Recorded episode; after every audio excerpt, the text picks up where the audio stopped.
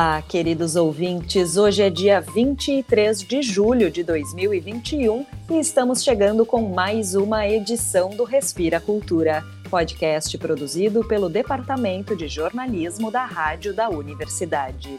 Vocês nos acompanham pelo blog da redação em urgs.br/barra Destaques Rádio, pelo Lumina Podcasts e pelas principais plataformas. Eu sou Liz de Bortoli e hoje apresentam também os jornalistas Mariana Sirena e André Grassi.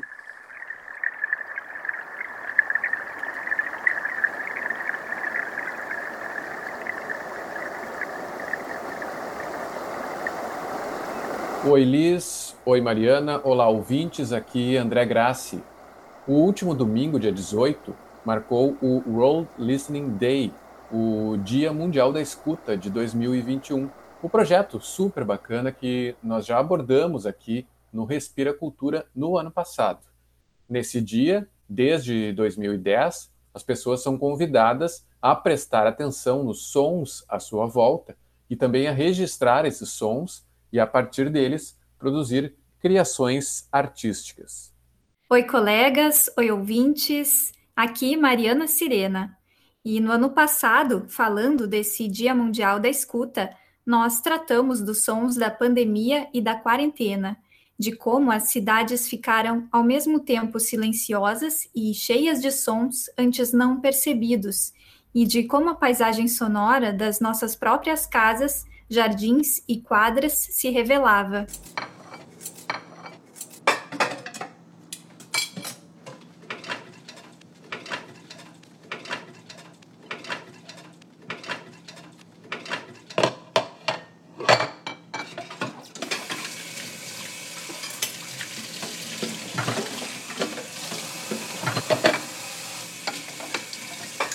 Aquele momento e todo esse período em que ainda estamos vivendo tem sido difícil para os artistas da música, mas também de muita composição para muitos deles.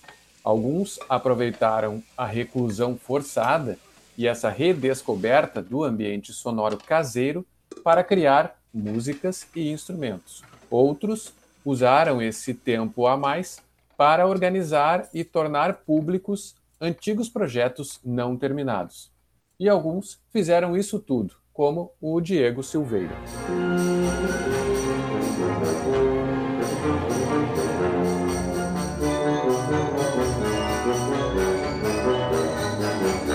Diego, que é percussionista da OSPA, viveu a suspensão dos concertos da orquestra logo no início da pandemia. Mas ele, que também é compositor e artista visual, tem uma série de outros trabalhos que puderam seguir, além de novos projetos que surgiram alimentados pela necessidade de ficar em casa. Desde 2016 que eu comecei a trabalhar com vídeo e arte sonora, eu tenho um projeto, uh, o Devolução uh, consiste, primeiro começou com gravar sons de um lugar e tocar depois os mesmos sons editados num tocador de sampler no mesmo lugar. Depois eu comecei a expandir, porque em 2018 eu comecei a trabalhar com colagem de papel, aí eu comecei a fazer colagens para ler na apresentação, e agora estou trabalhando com escultura sonora de lixo seco, então e, e também tinha uma coisa de, de procurar os instrumentos, que é o jeito que eu, que eu chamo essas coisas que a gente usa como instrumento que não é instrumento tradicionalmente, não foi feito para ser instrumento musical, eu já tocava com instrumentos do local. Quando eu toquei no Clube de Cultura, eu usei uma escada e um carrinho de supermercado. Quando eu toquei no desconcerto, eu usei um barril de chopp, porque era no, Bar Parangolé, e um engranado de cerveja.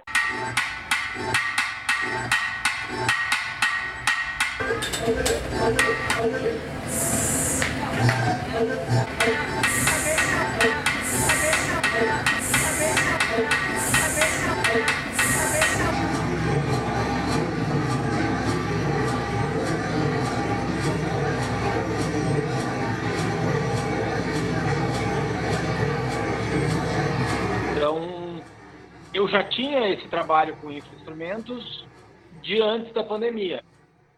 O que, que mudou com a pandemia? Eu comecei cada vez mais a fazer coisas dentro de casa. Então, uh, com os infra-instrumentos, e aí eu pensei, tá, mas eu, então eu vou fazer live utilizando lugares da casa que tem muito recurso sonoro, como, por exemplo, a cozinha e o banheiro.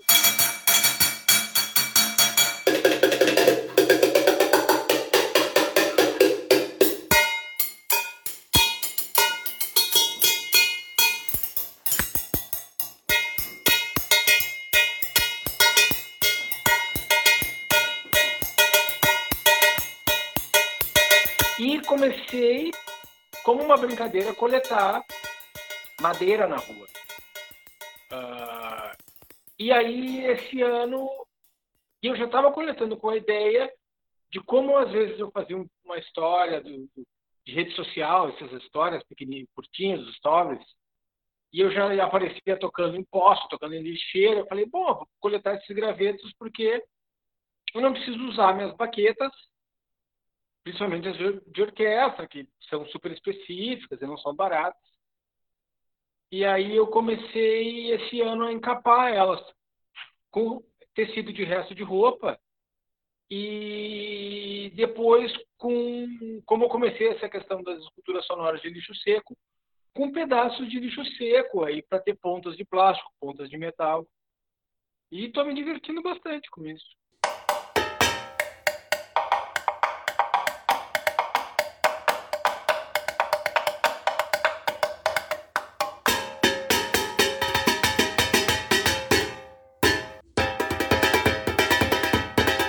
Pois é, deu para ver que são diversos projetos simultâneos, geralmente publicados em blogs. O Diego tem utilizado o Instagram como uma espécie de canal que centraliza e republica esses trabalhos, ou links para eles. Algumas dessas ideias foram estimuladas pela quarentena, como o Internet Trio.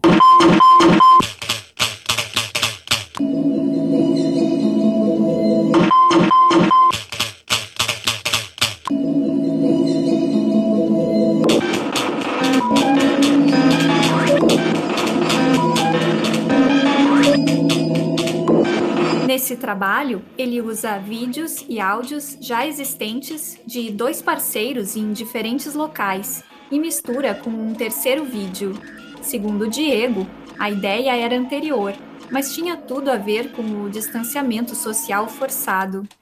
Os internetrios e as baquetas da quarentena, como o Diego chamou, surgiram na pandemia enquanto outras das criações do músico foram uma continuidade do que ele mesmo define como a sua característica principal como artista: observar, registrar e utilizar os elementos do ambiente à sua volta, recombinando tudo e apresentando de uma outra maneira. Todo esse trabalho, as baquetas, as esculturas sonoras de lixo, as lives em partes da casa, e até meu trabalho com os álbuns, e de certa maneira até meu trabalho com a Remendola, porque a Remendola tem muito reaproveitamento de, de peças que eu fiz na época do mestrado, do doutorado, que eu não usei, que só foram estreadas, que não tiveram uma continuidade, que não foram gravadas. A Remendola de Chave é outra parceria de Diego, aqui com o pianista Paulo Bergman.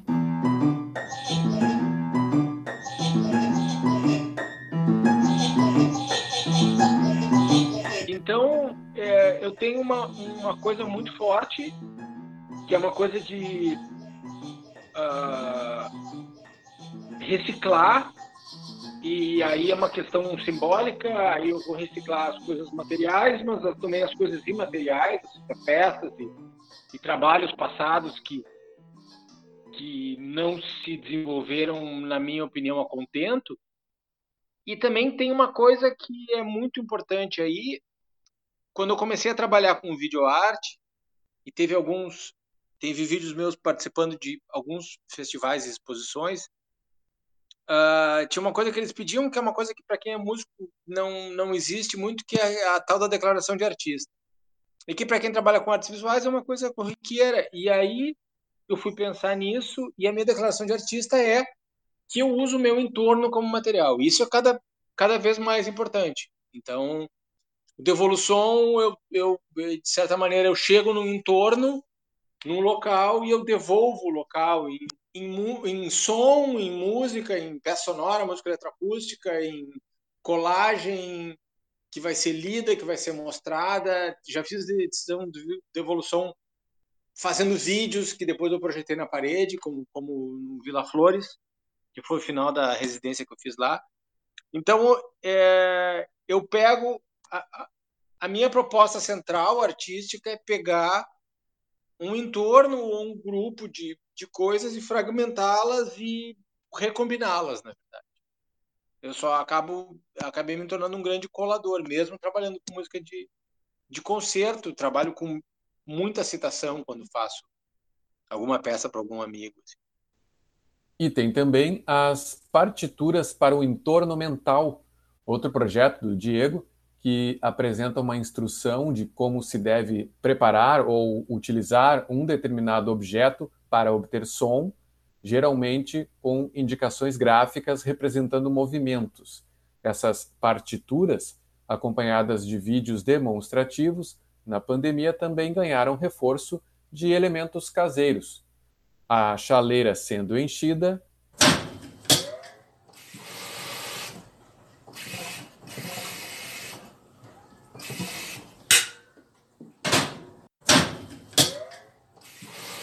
ou a água da chuva sendo colhida por latas e potes.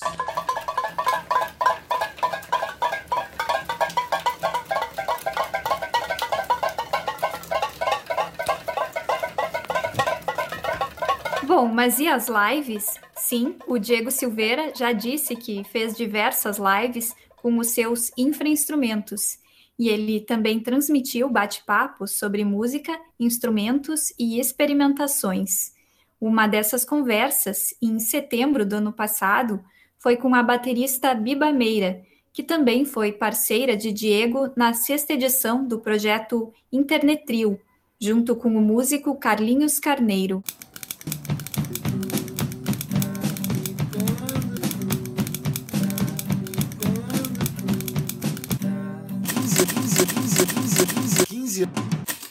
A Biba Meira também baterista, percussionista e compositora, foi uma dessas artistas que ficaram impossibilitadas de continuar com grande parte de suas atividades por causa da quarentena.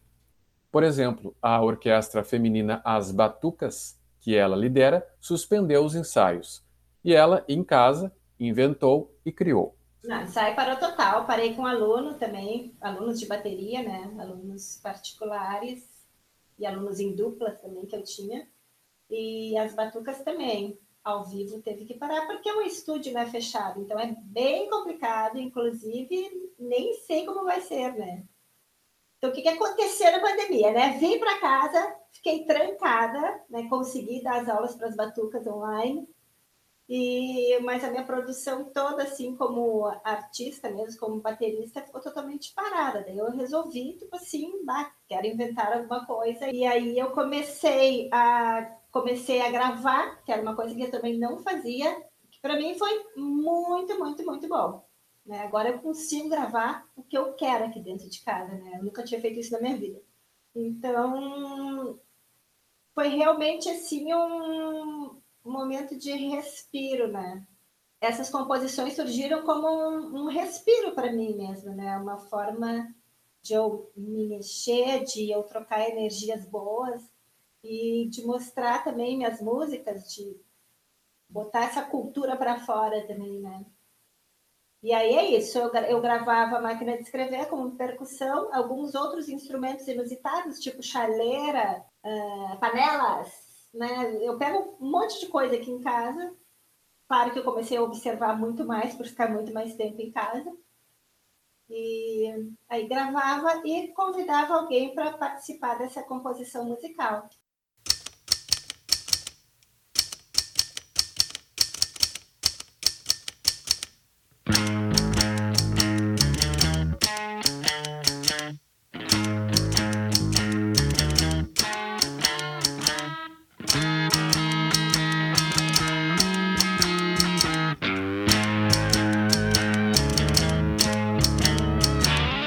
Biba Meira falou em máquina de escrever, e é isso mesmo. O instrumento não convencional e doméstico que mais chamou a sua atenção foi uma máquina de escrever mecânica que existe em sua casa. Ela foi o início do projeto Microscópicos Ritmos de uma Máquina de Escrever, que já rendeu cinco músicas e clipes, além dessas parcerias com outros músicos e artistas da mixagem e da edição. A máquina de escrever, na verdade, eu tava. Uh, outra coisa que aconteceu na pandemia foi que eu comecei a ver muitos seriadinhos. E aí eu me lembro que eu vi um seriado, era um lugar com várias máquinas de escrever, todo mundo batendo máquina de escrever. Eu disse, uau, olha que legal isso aí, né? Então a ideia veio disso, né? E de noites de insônia, assim, que eu tinha, bah, o que eu vou fazer? Máquina de escrever, máquina de escrever. E daí surgiu a ideia da máquina de escrever como um instrumento de percussão. Tac, tac, tac, com os dois dedos aqui tinha uma máquina de escrever. E aí as outras eu fui pedindo. Botei ali no grupo das batucas, alguém tem máquina de escrever para doar? E não é que tiveram duas máquinas de escrever para mim, porque elas têm timbres diferentes, né? E eu consegui uma outra aqui no prédio também que eu moro. Eu chamo de micro porque são micro músicas, né? Que duram um minuto, um minuto e um pouquinho, assim, não mais que isso. Porque hoje em dia as pessoas dão play numa música, o que elas escutam assim, são segundos ou no máximo um minuto, né? Então as músicas são bem compactas, assim. O que eu achei muito bom também. E uma coisa bacana é diversificar uh, o estilo delas através de outros músicos e musicistas.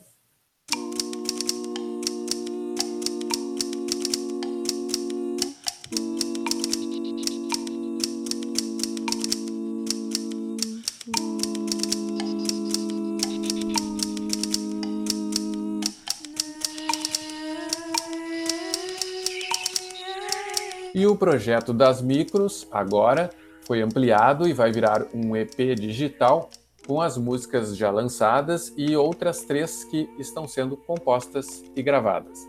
A Bibameira organizou um financiamento coletivo que, se atingir a meta, vai possibilitar a remuneração das pessoas envolvidas, incluindo gravações, mixagem, edição, produção de clipes e divulgação.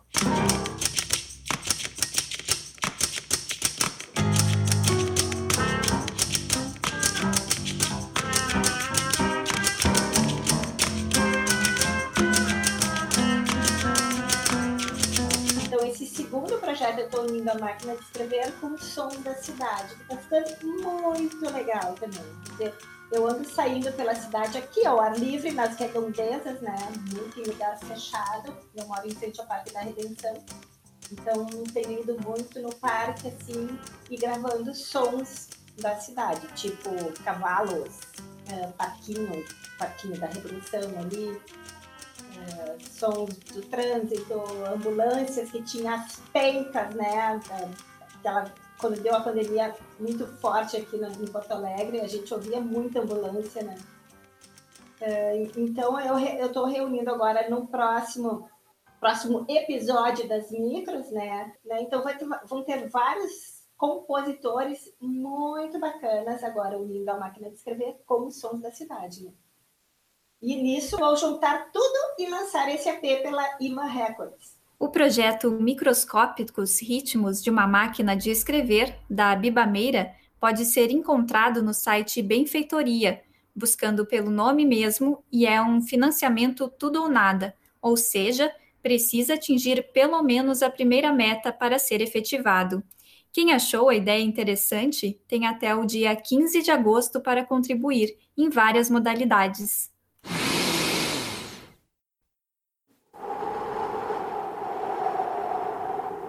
Respira Cultura.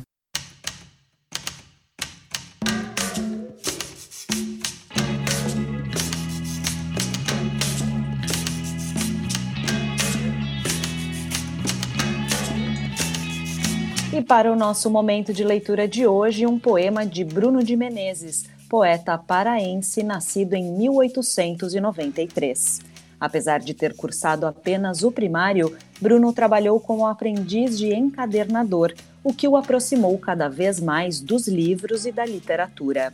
Em 1923, fundou a revista Belém Nova, que abrigou escritores modernistas e o levou a ser membro da Academia de Letras do Pará. Dele, então, a gente traz Batuque. Rufa o batuque na cadência alucinante, do jongo do samba na onda que banza, desnalgamentos, bamboleios, sapateios, cirandeios, cabindas cantando lundus das cubatas, patiuli, cipó catinga, priprioca, baunilha pau-rosa, oriza, jasmim. Gaforinhas riscadas abertas ao meio, crioulas mulatas, gente pichain. Nega, que tu tem? Marimbondo, sinhá. Nega, que tu tem? Marimbondo, sinhá.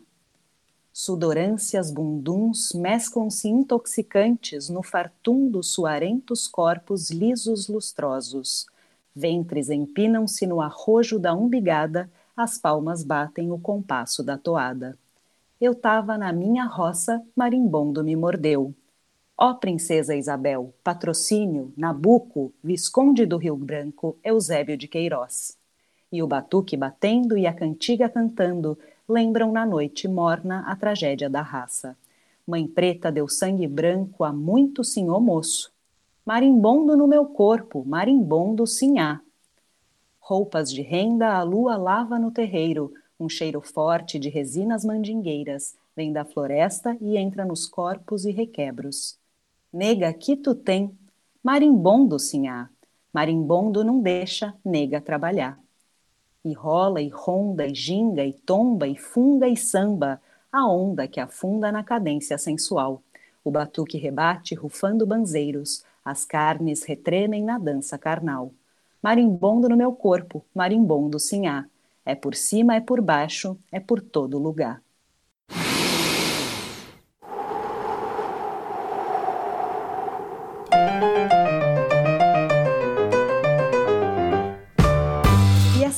Respira Cultura de hoje se despede por aqui. O programa teve a produção no Departamento de Jornalismo da Rádio da Universidade. A apresentação foi comigo, Liz de Bortoli, em parceria com os jornalistas André Grassi e Mariana Sirena reportagem e edição de áudio do André. Na trilha sonora, a gente ouviu o trecho do projeto Microscópicos Ritmos de uma Máquina de Escrever, da Biba Meira, e trechos de diversos trabalhos de Diego Silveira que podem ser acessados nas redes sociais.